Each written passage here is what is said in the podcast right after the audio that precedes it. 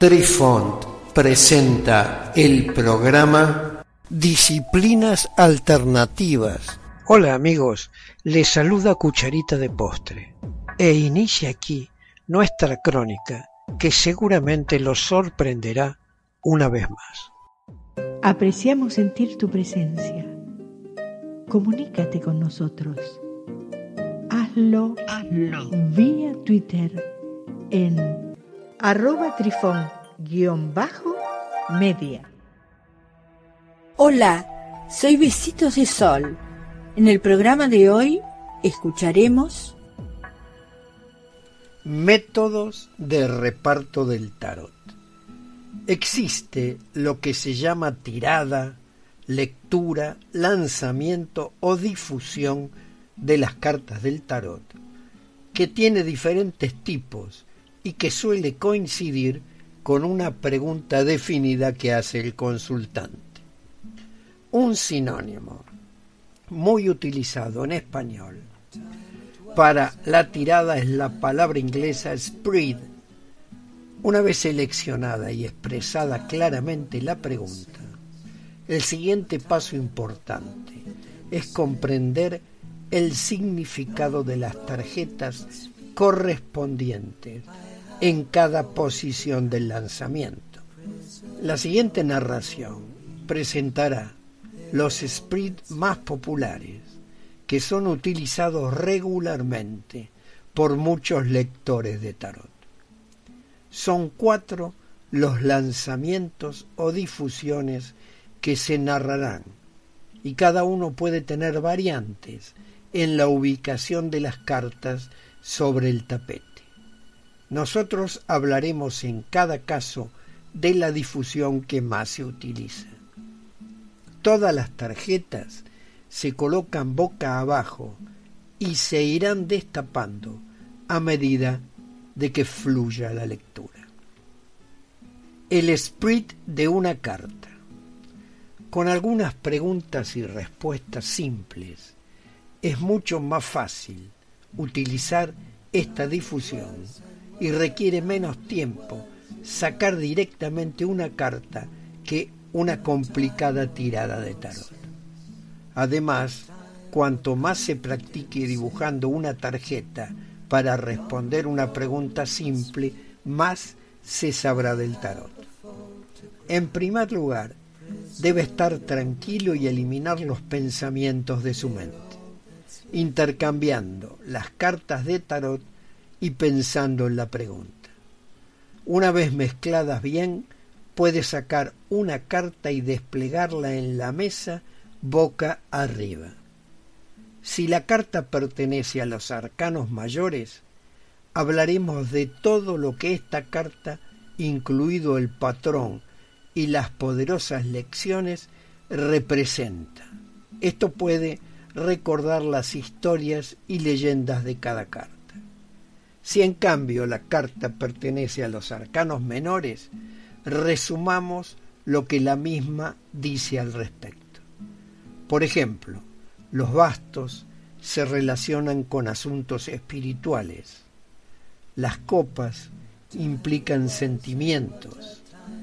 Las espadas hablan de lo intelectual y los oros son causas materiales. Mira el número de cada tarjeta, que indica el lugar en el que el problema se está desarrollando al principio, en la mitad o al final. El color de la carta también tiene su propia historia. Ante él necesitará hacer algunas preguntas como ¿qué sensación transmite el color? ¿Cuál es el color principal de la tarjeta? ¿O qué añaden al significado de la carta el color de la tarjeta. Se debe practicar cómo describir la forma o el personaje de la tarjeta que se refiere a su ropa, su postura, sus expresiones y sus actitudes. Debe imaginar lo que dirán si pudieran escuchar sus voces. Además, puede observar al personaje en la tarjeta cuidadosamente y describir las escenas alrededor del mismo. necesitará encontrar imágenes y letreros significativos en el fondo de la carta. Debido a que las tarjetas se leen una a una en este tipo de tirada de tarot, sus ojos pueden sentirse atraídos por una sola imagen o icono.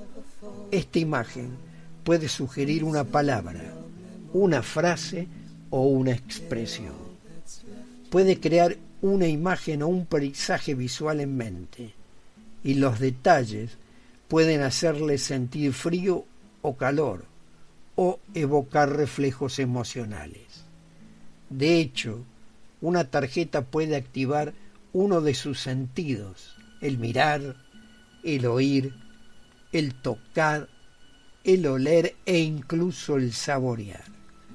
Ahora exprese su relación en palabras de manera simple y describa todas sus impresiones de la tarjeta sin importar si ello es correcto o incorrecto.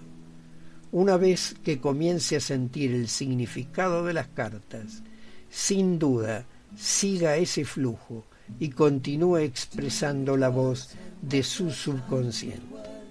Tal vez aparezcan palabras y frases aleatorias en su cabeza solo necesita decirlo en voz alta muchas veces sin pensar de que no es razonable lo que está narrando. Porque las cartas a veces se comunican con nosotros a través de bromas y juegos de palabras. La expresión de esos impresionantes detalles o imágenes ayudará a evaluar cada tarjeta de forma precisa e intuitiva. Sin embargo, se sorprenderá a ver los escenarios o situaciones disponibles en su mente. Leer el tarot requiere un cuidadoso proceso. Si se siente atascado, especialmente cuando está leyendo las cartas, para su familia puede preguntarle a la persona qué significa la imagen y qué signos le parecen más importantes en ella. No es necesario que pretenda ser un lector de tarot exitoso si su nivel no ha alcanzado el suficiente. Incluso cuando tiene un sexto sentido, pedir información básica es mucho más fácil que tratar de conocer la verdad a través de la intuición.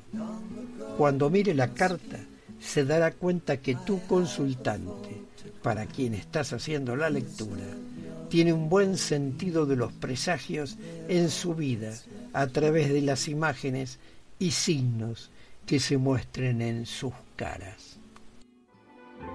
Queridos amigos, los esperamos en nuestro próximo encuentro con un nuevo artículo que estamos seguros será de vuestro interés.